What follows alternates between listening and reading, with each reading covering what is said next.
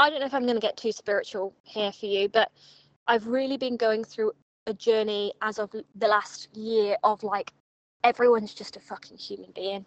Do you know what I mean? And everyone has stuff. And there's no one above, and there's no one below, and there's no one higher, and there's no one lower, and there's no one like this is all bollocks of the mind that creates separation. And in the end, it's like everyone is just a human being that has got pain and unresolved wounds and wants to be loved. And that's why, for me, the inner work is applicable to fucking everyone. Now, there's a differentiation between people that want to, right?